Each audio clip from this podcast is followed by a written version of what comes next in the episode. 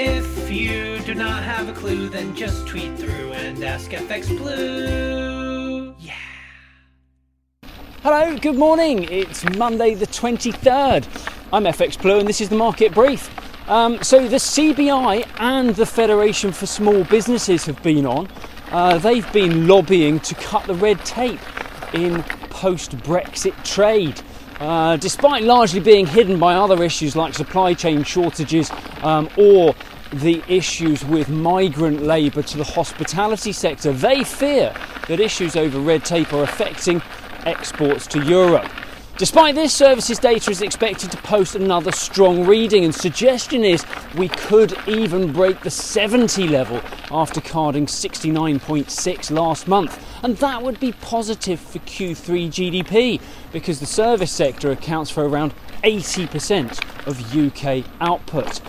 Um, hope is that the market may have followed me back from holidays, but chances are the summer lull may extend for another week or so until after the August bank holiday. After that, we can expect pressure to rebuild for some forward guidance before uh, the MPC meet on the 23rd of September. But it's worth remembering that furlough won't have ended by that meeting, so any effect on employment won't have been fully realised by then.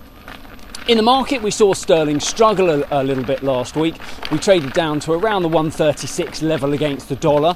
Um, as the dollar posted some de- uh, gains. That said, though, we've seen long dollar positions trimmed a little in the Asian session this morning, and we op- opened today around 136.60. Over in the US, Powell has decided not to attend Jackson Hole.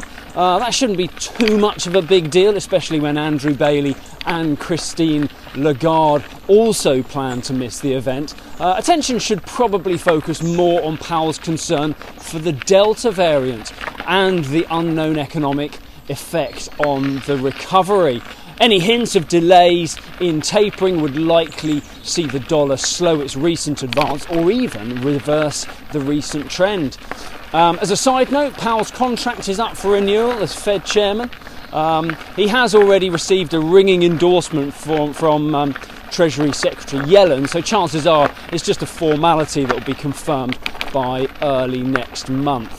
Um, so for now, though, we open the new week with the dollar index at around 93.45 and euro dollar around 1.715. It's good to be back. Join me again tomorrow. If you do not have a clue, then just tweet through and ask FX Blue.